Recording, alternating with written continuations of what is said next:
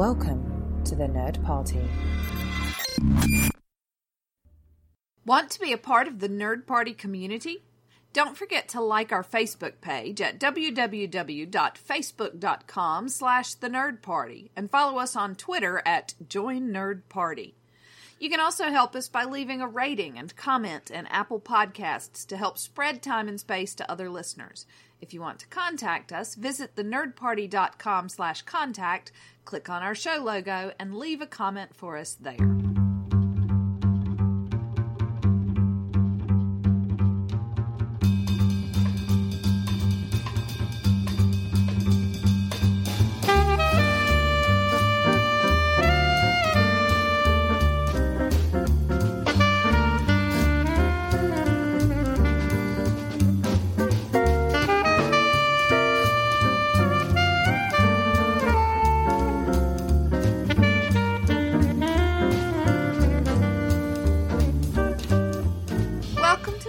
Space, a Doctor Who podcast. I'm Jessica Nunn.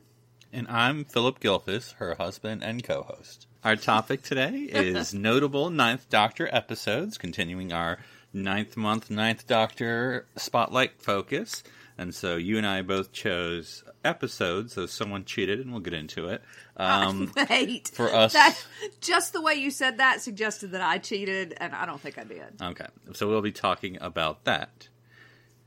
And what are we going to be talking about for our Inside the TARDIS Library segment? Inside the TARDIS library, we're going to take a look at the movie Elizabeth from 1998, which has Christopher Eccleston playing Thomas Howard, the fourth Duke of Norfolk. Interesting. I know. Well, let's get into our notable episodes. So we both, as I said, picked episode parentheses S end parentheses. No, I'm making a choice, but then I felt like we needed to watch the other one as well. Well, let's talk about your choice, All ladies right. first. I chose mm-hmm. The Empty Child, and then we subsequently watched The Doctor Dances. And this pre- the first episode premiered on the 21st of May, 2005, and it was written by Steven Moffat. Yes, his first official entry as a writer for Doctor Who on television. Oh, well, there you go. So when he wrote, did write both episodes, I guess that you could assume that, but Yeah. he did indeed. Yep, excellent. So we have two synopses. Uh, I I don't know if you want to hit both or just one, or what do you want to do? Yeah, no, we can talk about both of them. Chasing a metallic object through the time vortex, the Ninth Doctor and his companion, Rose Tyler, arrive in London during the Blitz. While Rose meets Captain Jack Harkness, the dashing time agent responsible for bringing the object, the Doctor finds a group of homeless children terrorized by Jamie, an empty child wearing a gas mask. And then, episode two, the child's plague is spreading throughout wartime London, and its zombie army is on the march. The Ninth Doctor and Rose form an alliance with intergalactic con man Captain Jack, but find themselves trapped in the abandoned hospital. They head to the crash site of Jack's supposed space junk and discover the ground zero for the mysterious plague. Dun, dun, dun. So why did you choose the empty child for your ninth Doctor notable episode? I the introduction of Jack Harkness. That's always good. Yep, first of all. I think that with this episode we're seeing a much more playful Ninth Doctor. Mm-hmm. I, I I think it's a bit of an arc, and whether it's intentionally an arc or whether it's just Eccleston sort of settling into the role and everybody settling into the idea of it. But he seems much more at ease in his performance and I really enjoy that. So yeah, those are those I think are the two main reasons. I love a good blitz story with Doctor Who. I mean there are a lot of them, Right. but I quite enjoy this one. Um, and all of them. I think they're all a lot of fun and it's such a quintessential British thing, the Blitz, um, that Our finest hour. yeah, yeah, and it absolutely was. And so I think there's a lot to mine from. And this idea is crazy and hectic. And uh, and then if you want me to go into the second episode, everybody lives. Everybody lives. Everybody lives. Yeah, it's very interesting. You get, as you say, this is this is the empty child is the ninth episode of Doctor Who um, for Eccleston, obviously tenth for the next one, I am for the settling in the role, and, and even for the characters you said. But yeah, we sort of get that playful beginning of you know. Rose like, why are we following this object? He's like, I don't know, it's just there. We're just following Yeah, it. that's that. Yeah, why no, not? no reason, you know. Um, it's it, oh yeah, because they had the mauve alert. Yes, yes, which Yeah. you struggled with a little bit. Well, it sounded like Mo, M O. I didn't, I didn't no, hear a V. I heard it. So. I heard it. But anyway, um, because red, you know, can get so confusing. Yeah. So yeah, but it, it was interesting to revisit this and see the introduction of Captain Jack because sometimes you forget. I, it always did strike me that he seemed very, you know, in memory, seemed very different than what we got. But then there's a bit of an evolution of the character. He, he's a little more harder edged by Torchwood, um, but uh, maybe because he's sort of the main character at that point and no longer the companion. But yeah, I did think, and I also thought his look would be unique, which it is. But he does end up wearing that jacket, uh, either in the first or second episode. So you do, do see what the Captain Jack that we'll be used to uh, eventually. So yeah, um, and it was a sort of a nice, you know, as with Doctor Who's every Doctor Who story, you know, you want to split the characters. Doctor goes one way, finds some friends. Companion goes another way, finds some friends. So the Doctor found uh, Nancy and the children, and then the other Doctor eventually. And uh, Rose finds Captain Jack. Yes. And the other thing I really like about this episode that I tend to like in Doctor Who is when the bad guy isn't. Right. Um, and I think that, and that brings us into the second episode, of course, much more. But uh, yeah, the idea that it's just mistakes were made, misunderstandings, if you will. And I always think that that's a fun thing to look at because while black and white good and evil is is great, the shades of gray are are what really make Doctor Who for me. And there's nothing scary like a scary child. Exactly. Oh, you my mommy. Yeah. But a misunderstood scary child. The gas you know, mask helps. It's, it's it's a little, you know, red rum, red rum. Yeah, I thoroughly enjoy the effects Of people of transforming. people transforming into this gas mask thing. I Mm-hmm. think I think that it, it happened a couple of times, and I was like, nice, Yeah. lovely. so yeah, that's that's my And I do like the introduction of Captain Jack. Uh, I mean, because it's Captain Jack. But I mean, how it you know it's interesting to go back and see how they did it because you know the character you know. But you know to have him full on with Rose. But then even actually, actually, I guess before we see full on with Rose, we see him with his And uh, he's kind of flirting with the guy. yeah original. Or He turns into yeah. gas mask guy. Yeah. Archie? Archie, maybe was it? Archie, I think sounds right. And Like, then uh, also, you got, a, you got a nice bottom yourself. yeah, yeah. And then, uh, Time and place. and then when Rose is like, "Oh, I'll go distract him," and Jack's like, "No, not your type, mate." Um, and then later on, when the Rose and the Doctor are dancing, and she's like, "You know, Jack, do you want to cut in?" and and the Doctor's like, "Yeah, but with whom?" so yeah, straight away we get no pun intended. Right. Well, it's 55th century Rose. Oh yeah, no, absolutely, absolutely. Jack's fluid nature. He he dances with a lot He, of people. he, yeah, his dance card is always full. I love him. Yeah, and it was interesting to see the interaction with the doctor and Nancy and the children because as he presents himself not as an authority figure, you know, when he shows up at the house where they're having the the stolen dinner, And he's like one of the other kids. Yeah, he's he's just in the in the mix. and he's like, "Oh, that's a great, you know, great idea. Just you know, just taking food and you know, you know, so Absolutely. a bit of a rogue." Yes. Yeah, and like I say, I think this is where Eccleston really shines Mm-hmm. when it feels like it's not a hardship. And we can talk a little bit more about Eccleston at some point, I'm sure, but sometimes he makes it very clear when he's working that he's not having a good time. But and I shades of the seventh Doctor for me in this episode. I can definitely see you know Sylvester McCoy's Doctor doing this because he has that you know he has that dark planning side, which the Ninth Doctor has the dark side. But I mean, he also has that very playful side, and so Yeah. I could see him showing up to the dinner too and be like, "Oh, what are we having?" You know, pass Yeah. the chops, That's the gravy. Yeah, exactly. bring it on. Mm-hmm. yeah, absolutely, absolutely. And there, there seems to be the slightest frisson between Rose and the Ninth Doctor, mm. but at the same time, a lot of it feels playful and professorial, mm-hmm. like the Seventh Doctor and Ace. Mm-hmm. Yeah, he's like, "Just once, just once," he tells the cat.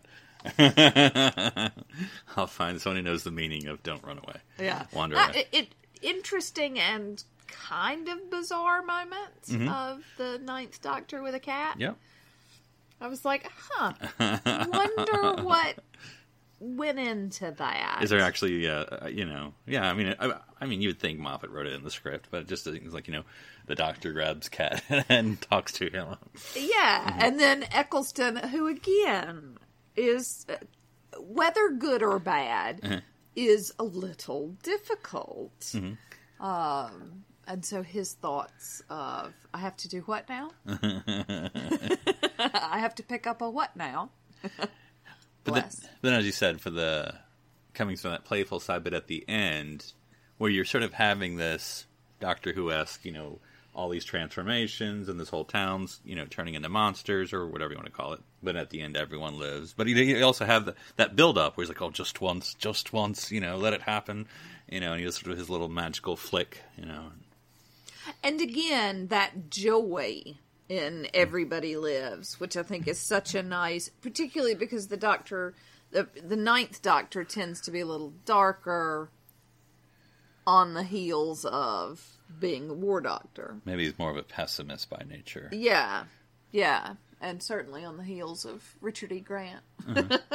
Because, like, I think with the introduction, I mean, you know, maybe this is going too deep into it, but if, when you go into Rose, the episode, uh, Rose, and he's sort of like, uh, I mean, I'm sort of going like where he's sort of saving um, Earth from the Autons or whatever it was. Yeah, weird You know, mannequins. Yeah, but it's sort of a kind of a like, I don't know, I'm just here and it's just my job. I know how how you doing, whatever. Bye, you know. And it's sort of he's a very very disengaged, almost a uh, a Grantian Ninth Doctor, if you will. So yeah, but by this time, you know, and then saving Jack, which you know you would think he would do, obviously, but you know, still saves Jack at the end there. Yeah, Um, and we see sort of Jack's development from con man to sacrificing himself, though not meaning to, I suppose. so Iron Man. Who would go out with a martini as well? Oh, yeah, exactly. yeah, I would be interested, and I haven't seen anything. I've, I've done a little bit, but not a lot of research. I'd be interested in knowing what research Eccleston did before coming in. He strikes me as somebody who would do research. Right, and it's a hard character, right? Yeah. And so I just wonder, you know, and because he doesn't talk about his stint on Doctor Who very often, and then when he does, it's not usually in particularly glowing terms, hmm. S- uh, so that information isn't readily available. You know, did he grow up on Doctor Who? Um, doesn't seem the type, but I don't know. I don't want to No, but- stereotype. yeah, But I don't know. it was all Shakespeare growing up. Uh, yeah, I, I don't know. I know nothing about him. Uh, no, exactly. Um, I mean, working class didn't have TV family, you know. maybe not a TV. There's a thing, but yeah, what did he want to bring into this, That's an interesting idea. Yeah. or Was it just the page? or or the pay? You know, I mean, it's uh, one of the things. Again, doing research into Eccleston, and he's not afraid to be like, "Yeah, I did Thor, and it's mainly I was just whoring myself out." I'm like, "Well, that's got to please everybody." But okay, you know, and so I wonder was this just right? I need a paying gig, or do I ha- do I feel something for the script that I'm seeing in front of me, or do I feel something for this character who's been in existence for forty years? It would be interesting to talk to to Russell, and I don't know Russell. I don't know the man. Strikes me as Russell someone who doesn't talk out of school, but it would be, and I don't mean in a negative way, but like, you know, where's is- Eccleston, Well, but but I mean, out of school. was, but it was Chris. You know, we we were fans of The West Wing, and we listened to the podcast. You know, is he like a Richard Schiff, Richard Schiff, where Richard's going to talk to the director and the writer and say, "Here's my 25 suggestions." You Yeah, know, is, and it's- is, is Chris like that, or, or or or I mean, you know, I don't even he's not even difficult, difficult, but just he seems the time that, and I don't know him, but he seems the kind that would have questions, not just like a a Joshua Malina who just reads the script and does what the script says. Yeah, yeah, and it's an interesting comparison because again, listening to the West Wing podcast, and they've had Richard Schiff on a couple of times, and he sounds like a very difficult man to work with, but mostly in a really positive way. Right, he's asking the He's, questions. he's a challenging man to mm-hmm. work with in a really positive way. Yeah. And I'm not sure. I feel like Eccleston has also gotten that reputation, but I don't know that it's been given that positive light. Right. And again, that could just be cultural or not necessarily cultural, but the way people. It's always interesting the way people view it afterwards. Okay. I mean, the people on the West Wing love Richard Schiff right. you know, listening to him talk, I'm like, whoa, I don't know if I'd want to direct him or not because that sounds like hard. But everybody loves him. Right. That has not necessarily been the impression that Eccleston leaves. Whether that's his fault or not, I don't know. Yeah. I'd like to know more. Yeah, listener, because I was, you know, especially I don't have the list of Ninth Doctor directors in front of me, but the directors of Doctor Who in that first season of the new series, you know, have they ever talked at conventions and working with Chris of, mm. you know, and you know, I don't, of course, I don't. You know, again, I don't know if, if whether it's the British culture or just whatever, you know, people just don't talk about that stuff. Yeah, but it, it's interesting because we were just recently listening to, or you were just recently, and I caught part of it listening to an interview with Billie Piper. Right. Uh, doing some big finish stuff, and she talks about David Tennant. Yeah. Now, to be fair, he was in the room eventually. Yeah, but but still, she would know. yeah, and and there doesn't say you know she doesn't say oh working with David is great and working with Chris was good too or working with Chris was not good. There's it, it Yeah, it's this black hole. yeah a little bit. Eccleston claims he was blacklisted after he left the show. Um, again, I've done a little research. Okay. that he had to come live in the U.S. for a little while because he couldn't get work in the U.K. Blacklisted. Again, whether and I don't know. Just a BBC thing, or I don't know. I don't know enough Right. about the culture. So yeah, I don't know. yeah, I mean, I would, I don't know, we would have to do that. But like, I mean, from an outside perspective, no matter what happened, no matter what happened, whether it was Chris, whether it was um, the Doctor Who production, whether it was BBC, whether it was everyone or no one, you know, you're starting this risky proposition of bringing back Doctor Who. Uh, Chris is doing great. Of course, it's hard because it wasn't out yet.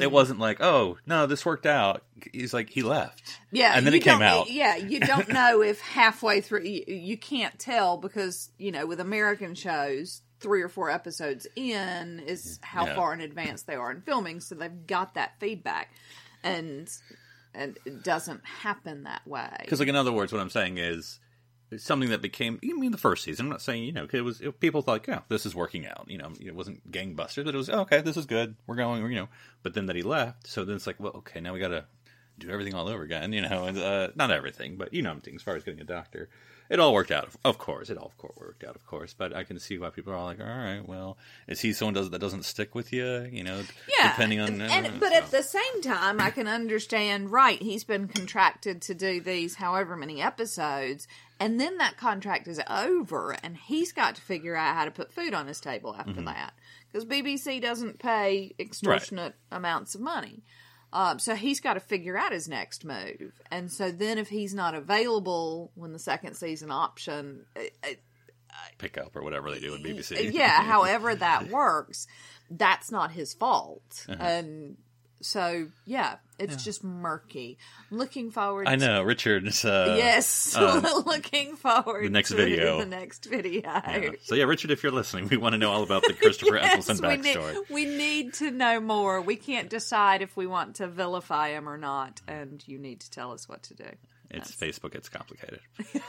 yes. Mm-hmm. Any more thoughts about your empty child, the Doctor dances? Um, obviously, it sort of has uh, lasting legacy with Are You My Mummy? Um, Yes. I mean, it's one of those. Of course, it's Moffat. I'm trying to remember if he did who did Blink. I wonder if he did Blink. But anyway, it's one of those great monster creations. Even though it's a kid and it all turns out well, Yeah. it is sort of an iconic Doctor New Who Doctor Who piece. So, Yeah. all right, I'm going to Captain Jack. Moving on there.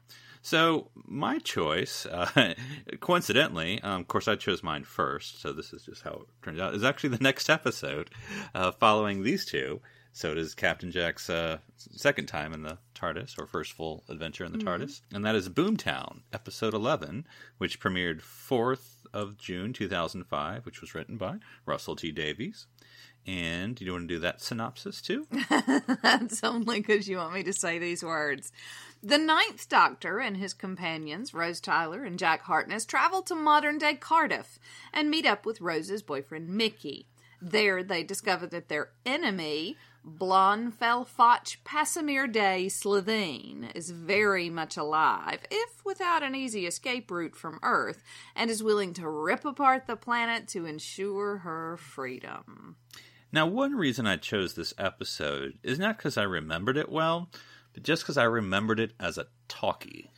That I just remember the scene of them sitting in the Restaurant. yes, Yeah. uh, and just sitting there with the villain and talking, which doesn't. Well, I'm sure people will think of a million examples. To me, it doesn't often happen in Doctor Who. There's not a lot of still moments. It's I mean, it's not always action, and there are times when in, in the midst of action you have these moments of to to reflect. But it's not even there's no action. I mean, it's just you know they captured her you know easily enough in the first act or whatever. I don't know how you break down this episode, but anyway, you know the actual sort of plot of the episode per se is very short. You know, they find her, she has a plan, they stop her, they catch her. End of story until maybe a little twist at the end there. But sort of like the the, the large half of the episode is just character moments, which is rare in New Who, hmm. and well, in all of Doctor Who, I suppose. and in, but particularly in character moments with your villain. Right. Yeah, because we ha- not only have, and we'll talk about the villain part, probably, but we also have the Rose Mickey relationship hmm, playing a large part. Which Yeah. I don't think I remembered it, that it played this large of a part, but we sort of get the Mickey sitting down with Rose and being like, "What's up?" You know, Where, with us. where we, yeah, yeah, I may or may not be dating some girl, yeah, and because they, which is fair because you know she's buggered off with some other guy for all intents and purposes. yeah. So let's, uh, well, let's, let's let's do the Doctor and the villain first. So Okay, you sort of have, and again, it's an interesting character of the Doctor, and Chris plays it interestingly. I mean, good, but uh, this- challenging. yeah, this detached version because you know when you know they they capture her, you know, with the team working together, you have Rose, Mickey, Captain Jack, the Doctor, all that. But then she's like, "Oh, you know, we're going to take you back to Slitheen or whatever." The, the, no, that's not what the planet's called. no, it is definitely not. but the planet Slitheen, you know, whatever, you know, whatever it's called, Cracker for Ring, whatever. So, uh, then she's like, "Oh, well, we have the death penalty there, and so if you take me there." And you know, so everyone sort of has. It's very sort of Dick Wolf, Law and Order. You know, every character should have a different reaction. Um, it's always been his philosophy when you're writing a story. Every, you know, that's sort of his best. His his thing. He's always his dream is to write a story where every character literally has a different reaction to it. You know, so you know, Mickey's an absolutist. You know, hey, she did bad, kill her. Who gives? You know, whatever. And the Doctor sort of has this detached. You know, Meh, what- not my, not yeah, my, I didn't make the law. not my circus, not my monkey. Yeah. Yeah. And so, and then Rose is sort of the one who's sort of maybe contemplating it a little bit more than everyone else. And Jack Harkness is just flirting with everyone. exactly. And so, yeah, what do, what do you sort of think of the doctor and the villain um, having their chat, their date and their chat? Yeah, first of all, I love some of the back and forth that felt a lot to me like oh, what's the name of the episode? Let's go kill Hitler. Let's kill Hitler. Let's kill Oh, Hitler. it's, oh yes, I see what you're saying. yeah, so you know you've got the poison in the cup and all of those sorts of things that are very much like the River tenth, uh, eleventh Doctor banana switch and all of that stuff, which I just think is is a place that Doctor Who can show this really lovely slapstick side without it getting too Mhm. slapstick. But I like we have this doctor, particularly in retrospect, we have this doctor who has just come off the Time War mm-hmm. and has slaughtered two races of people Right. uh, for the good of intergalactic whatever. Right. Um, and so that's you know it, his reaction makes sense. Mm-hmm. His not my circus, not my monkey. I'm doing the right thing, taking a criminal back. End of discussion. But then, of course, when you sit down and face your enemy and look them in the eye, is that ultimately something that that you can do? And I think that that's always an interesting quagmire to end up in. And then I'm going to jump into the latter part of the outline here, but uh, because of the that sort of the date, the conversation they have, and so you, you get a uh, we don't always I mean we do, but we don't always get a uh, reflective of the villain. So you know what is this uh, blonde Felfotch Pasmer Day Slitheen all about? You know because we saw her before in um, the previous two part or World War Three or whatever it was called, uh, with this introduction of the Slitheen. And you know, so just like bad guy, right? But you know, she's sort of like uh, you know pretends this sort of like you know I was, and I'm not making fun of this as, as a story, but you know I was raised bad. You know I was forced to make my first kill. It was a societal thing. I am what society made me. You know you can't blame me. You know, et cetera, et cetera. And then I did like her little. uh and it's also, I mean, this is gonna meander. Also like that it isn't set in Cardiff. We don't. This is our first set in Cardiff story. We film in Cardiff, we don't set. Yeah. but she talks about like you know he's like oh no don't you think someone will notice your plan? She's like oh the whales would fall into the sea and you know London wouldn't know. She's like oh I'm sounding Welsh. Yeah, yeah, that was an interesting, yeah, moment. but the but there's there's this one sort of couple seconds of dialogue that's that to me is is powerful because she she talks about this earlier part in the episode where she doesn't and where you know she's kind of killing everyone left and right to, because they're foiling their plan. And the episode starts with her killing someone. But she doesn't kill this one reporter because she learns a little bit more about her that she is uh, engaged and then she's pregnant and then so she the villain decides you know i'm not going to kill her you know whatever. And so she tells that to the doctor you know i let one go. And he's like oh they always let one go so they can tell themselves that they let one go. And then that lets, lets them kill hundreds and they, that they tell themselves that and she's like only a killer would know that I was just gonna say, I, I some of this discussion in the diner feels like the doctor interviewing himself a little bit. This self recrimination and and self judgment as he's trying to judge her.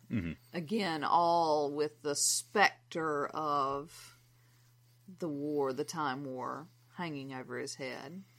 because and and again uh, having to watch this again you know i don't know if we know this at this point in the series but you know what we do know we can pretend we know um you know the doctor could be cons- because it's you know what really happened versus what he thinks happened but anyway he could be considered a war criminal obviously genocide you know kill. Yes, too you know absolutely. and so doesn't he deserve to be punished you know obviously something that would hang over his head for several uh, three generations. But anyway, so yeah, it's interesting how he views that, and we sort of get that moment of contemplating that darkness of the Doctor. Yeah, and again, it's one of those things that would have made the 50th anniversary special even more layered because there's that moment where in where they're in the prison cell and um, the war doctor or Yeah, is it the war doctor or Rose, the button, whatever, um, are talking about how moment. remembers versus how the man who forgot. Yeah, yeah, the one who refu- you know, the one who knows the exact number of people who died and the one who stopped counting, you know, that kind of thing.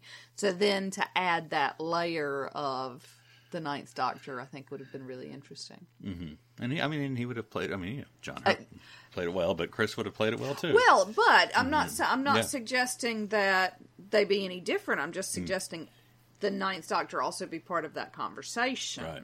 You know, if the War Doctor is looking at the Ninth Doctor, the Tenth Doctor, and the Oh. Eleventh Doctor. Mm-hmm. so you're not replacing nine with No, war. You're not adding at all. nine. I'm adding nine into the mix mm-hmm. of you know the one who was literally still hearing the screams mm-hmm. versus the one who counted all the loss versus the one who had to stop counting for his own sanity. Right.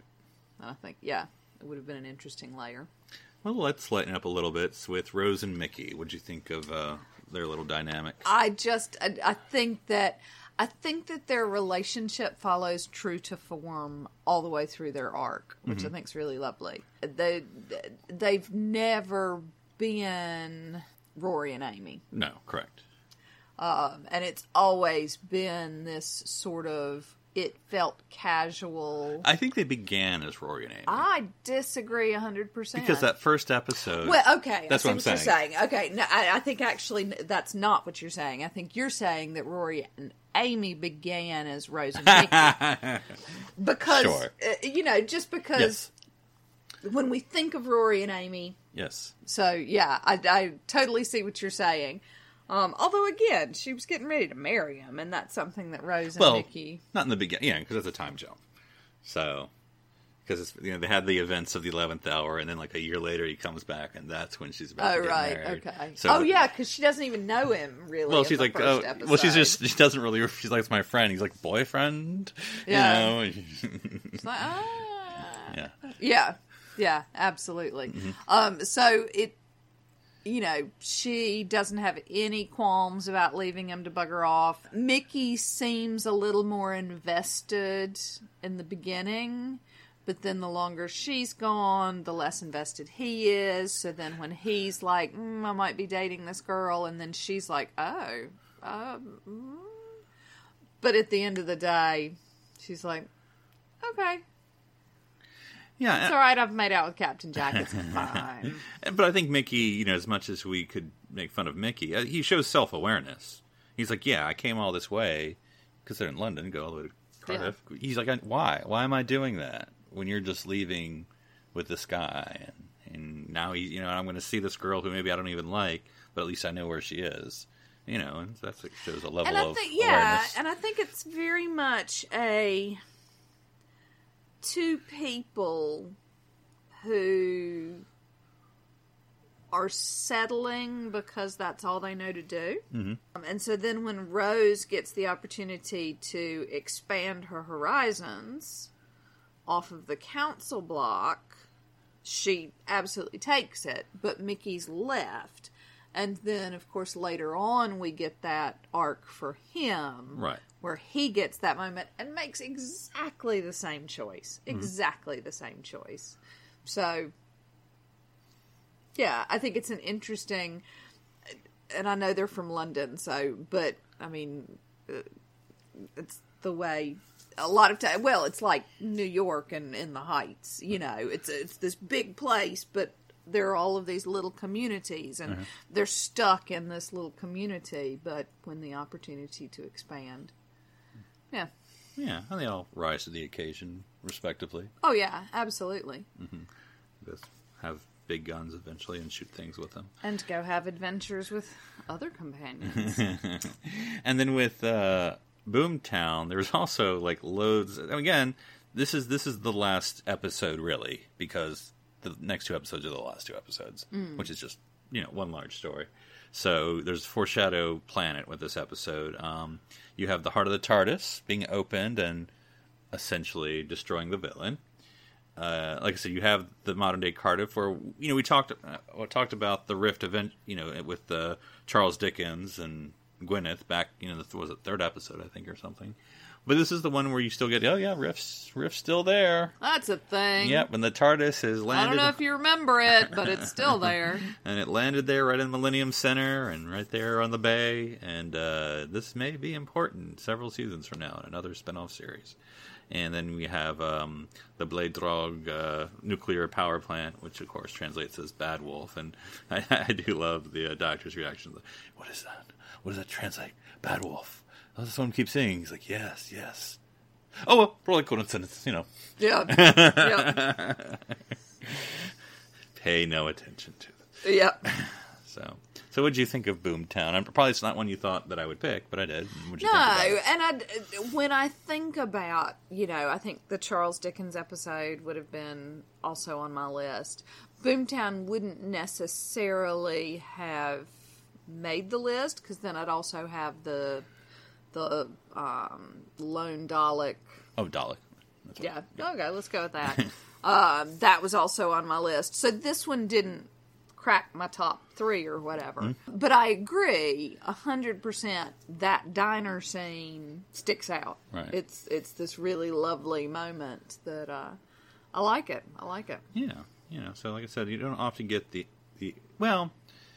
In these early days, you don't often get the introspective doctor. Yeah. and I think Moffat plays a lot with it, maybe too much, um, because you always want to have that mysterious figure in some respects. And you know, Russell restarting the series would. have, You know, I, mean, I don't want to look into his mind, but I'm sure that's what he was trying to maintain for the most part. You know, Ten doesn't get that introspective, other than you know, he d- he explores maybe the last of the Time Lord a little bit and Gallifrey and all that, what that means. Um, he's a little introspective at the end about dying and all that. But for the most part, you know, I think this was a nice little moment. Yeah, and of course, as I said earlier, I always like the shades of gray, where the villain Yeah. isn't isn't I do like. I I mean, uh, if and if there's any criticism, which I don't think there is, if there's any criticism at all, you know, you sort of have this, uh, you know, cartoon villain, in, you know, in a fine way. That's fine. She's a bad person, right? Bad villain, and then you sort of have this sort of shade of like, well, maybe you know, society. But I feel like they almost just let off the gas just only a little bit. Like I think you could let it off a little bit more and kind of played with this, like you know, maybe we are need to think about this. no. And then, and, see, and then the switch at the end is like, thinking- ah, no, just kidding. I was just thinking because they did. I mean, she does escape Yeah. at the end, Um, well, I mean, she dies at the end, but whatever. but but it's not Mm-hmm. this heavy-handed preacher. right. We need to sit down with our enemies face to face, and you know, and we're gonna get that in, in my opinion, a beautiful way when we've got the guys that take over people's faces and the Oz Osborns, Osgoods, who are the, the the two girls with the scarves and there's the button and the doctor's like, No, you have to Oh, I sit down. Uh, the Terror of the Zygons. Yeah, yeah. Which is much more heavy handed with it. Uh-huh. Still great. Not too heavy handed, I don't think. Uh-huh. But this is much less of that. Right. Cool. All right. Well, any fi- um, unless there's any final thoughts about the Ninth Doctor notable episodes, uh, like so, so what would have been your second choice or third choice? Really good, you cheated. Uh, yeah, no, those. Um, I think Dalek or- probably Dalek would have been my next, Mm-hmm. um, because we get to see this great facing of the Time War that again we know very very little about. Um, but the Doctor knows everything, Mm-hmm. Right. and again, I just I, I think that it, that's one of Eccleston's most beautiful performances. Yeah. And I don't have the list in front of me. That probably would have been mine as well. Because again, not a lot to choose from. so there's Rose. I wouldn't have chosen that. There's the final two, which I, which are fine, but I wouldn't have chosen that because then I would have had to cheat and choose two episodes, and I'm not that kind of person. You did not write out the rule book. and then you'd have the other two parter from this villain, so that's another two episodes out. the only one Which could, is also fun because, you know, Harriet Jones. yeah, and then you, the only part would be um, the second episode with the I can't remember the title, but you know the destruction of Earth and Cassandra and all that stuff. So, all right, well, with that, let's go into the TARDIS library. When you close your eyes, I go to the library. go to the library now. So, as you mentioned, we'll be talking about Elizabeth, the 1998 movie, premiered in the UK 23 October of 1998. So not too far back in the TARDIS library. No, but certainly pre Doctor Who from Mr. Yes. Eccleston. Yep. Uh, of course, starred Cate Blanchett, of course. Yep. But um, you know, Chris Eccleston is obviously who we're going to talk about for the most part. Yep. He played uh, the Duke of Norfolk. I don't know if you can really uh, synopsis. It's about the early life and early reign of Queen Elizabeth. So, um, what do you think about Chris's performance in this? Yeah, I mean, he's playing. The titular villain antagonist. Yes, yeah, the antagonist. I'm not sure villain is Yeah. necessarily the right word, but certainly the antagonist. And yeah, I mean, he does that well. He has a sternness to him that in this particular film doesn't get tempered at all. Although we do get Christopher Ecclesbum. That's true. That's true. He he will he he will he will go into the scene. Um, and I'm wondering because Or I assume we do. Yeah, You know, I mean, it's Uh, gauzy curtain, so I don't know if it was a stunt see if they double or can, not. yeah. Yeah.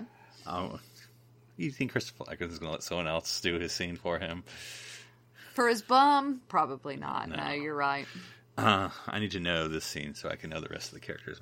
It, in, and I don't mean this as a critique, but I think in some ways this film, and look, I'm not British, so it's not my history, but uh, hashtag not my history. Um, though it is in some ways, but we'll talk about that later.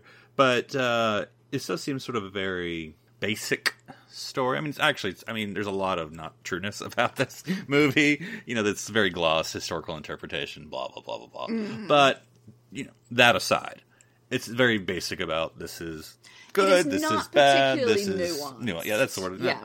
No, one's really nuanced, but let's You go with basic, I'll go with Exactly. not nuanced. a more nuanced word. Yeah. So, but so let's look at Chris's character, the Duke of Norfolk, and the performance because you know you can say the Duke of Norfolk, who is uh, has a claimish to the throne. He was. I wrote this down. What is he? He's Elizabeth's second cousin by maternal grandmother. yeah, I'm not sure. That's through the- Because it's matrilineal. It's Howard, I think, is the family. which makes sense because Henry VIII was married to both Anne Boleyn and, of course, Catherine Howard, who was Anne Boleyn's cousin. Mm-hmm. I don't think that that would give him any sort of tie. But he was sort of. Ex- but you know, he's sort of up there. At least that's how yes, the film he's portrays. certainly very important. Right, especially where you're there's not many choices. Where Henry VIII, you only have the two uh, women, and you know Mary, and then has no issue that we know of. Edward, you forgot Edward. Well, Edward, yeah, well, everyone forgot Edward, and They then did, uh, yeah. yes, Nine Days Reign, Yeah, you know, poor Jane Grey. William and Henry Harrison. Anyway. Yeah. Um, and then Elizabeth with no issue as well, and so then you have this whole let's go to Scotland. But anyway, and uh, and then both in the movie, well, let's not um, forget it. Real history. We're just going to the movie uh, portrays that he uh, under the Pope's direction or, or whatever that he's going to basically uh, try to marry marry Queen of Scots and uh, you know claim the throne. Well, I guess through her stronger claim, but with his benign claim as well, I suppose. yeah. So there you go. Well, I mean, he's enough of an aristocrat, I Mm-hmm. suppose, to legitimize. Um, but yes, the the expectation is that he will marry Mary Queen of Scots. he also has permission from the Pope and James Bond to assassinate Daniel Elizabeth, Craig, yes. Um, and it's fine. and it's fine. Pardons- and, and pardons for yes, everyone. Jesus says, "Okay." That's right. But I guess this is where it comes from. So the nuanced performance, if you want it to be a nuanced performance, and one presumes that Chris did. This is early, not early days, but you know, it's '98. Um, as far as his career, it's interesting because on the DVD you can click on the people and the extras, and they'll list their filmography. Um, Yeah. yeah, which you know I don't know enough about Chris to recognize any of his stuff. But anyway, so the nuance potentially is this: um, is that is he ambitious? Well, this doesn't have to be either nor, but is he ambitious? Does he want? Is he pursuing this thing and antagonizing Elizabeth and and or cozying up to Mary or antagonizing Elizabeth or all these things conspiracies just for the the, the power? And or is it because he believes what he says, which is that this is for the Catholic faith, and as a Catholic, And the you know, Catholic he's trying to reclaim Catholicism is the only true faith, and he's trying to reclaim the country for the Catholic Church, and so Yeah. that's the nuance I think of the performance potentially. Yeah. Wha- Um, I Where's he coming? I mean, not to be like, what's his motivation, but what's his motivation? What's his motivation? Yeah. No, absolutely. Um, I don't know, and again, looking at real history again, and I don't know enough about the Howard slash Boleyn family, but again, Anne Boleyn was the whole reason behind the Protestant faith. Um, Well, so- Church of England, but yes, yes. Yes. Well, yeah. Sorry. Anne Boleyn and Martin Luther. Okay, whatever. Uh, 95 Theses. Gotcha. I'm on the same page. Um, and so it's interesting that this ambitious, virulent Catholic is part of that family.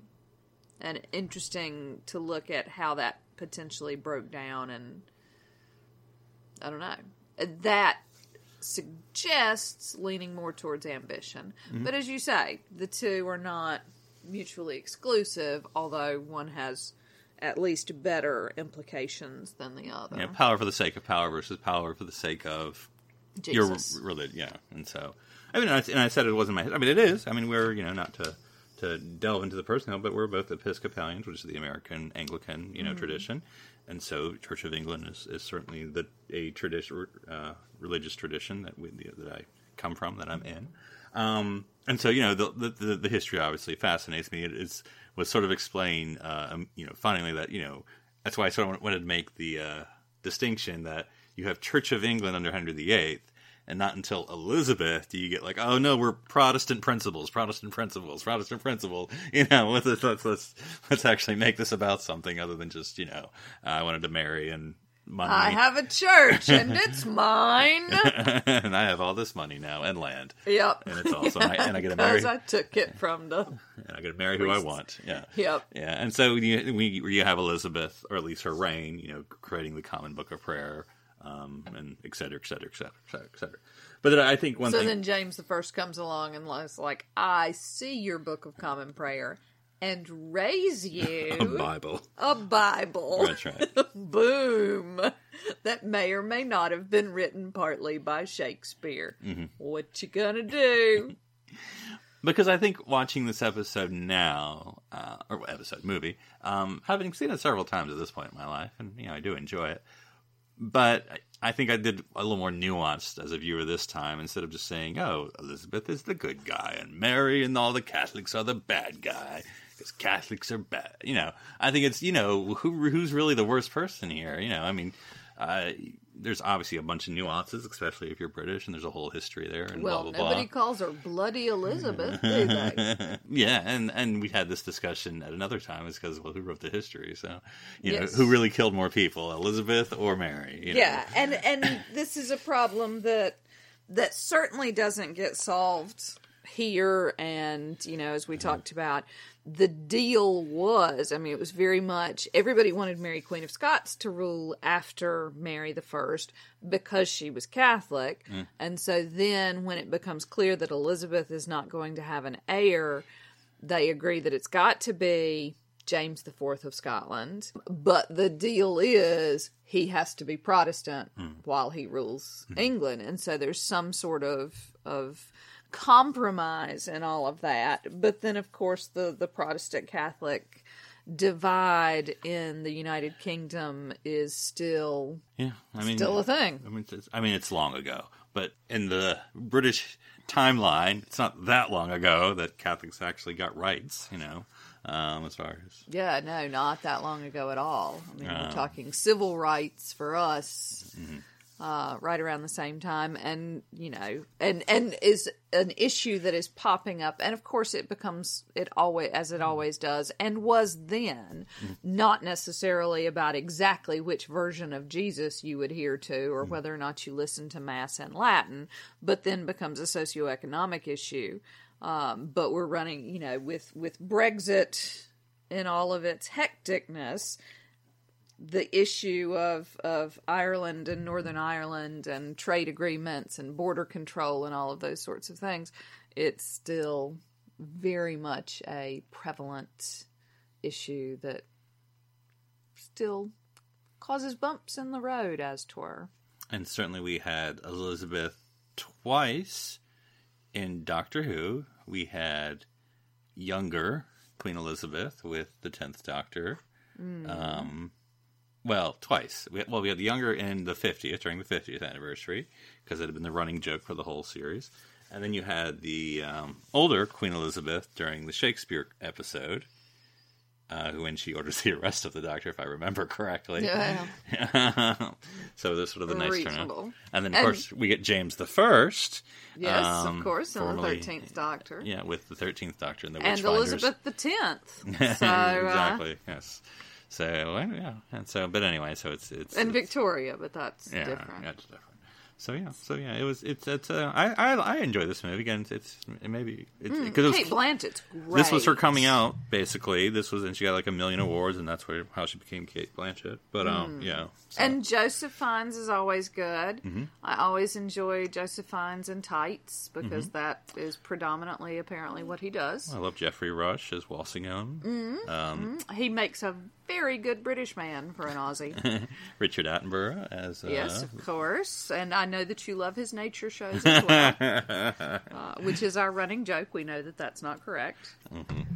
But yeah, so yeah, good movie. All, all the usual British stars make a make a run at it. So. Yep. Cool. All right. So what are we going to talk about next week, darling? I assume we're going to talk about the Ninth Doctor. well, you would be correct. Thank you. Well, one thing that the Ninth Doctor didn't have, that many of the other Doctors did have in New Who, was. A Christmas special. So we will be writing our Ninth Doctor Christmas special. Well, thanks to always to Wally and the Sononauts for providing us with their jazz Doctor Who theme tune. And until next week, enjoy the Doctor's many adventures throughout time, and space.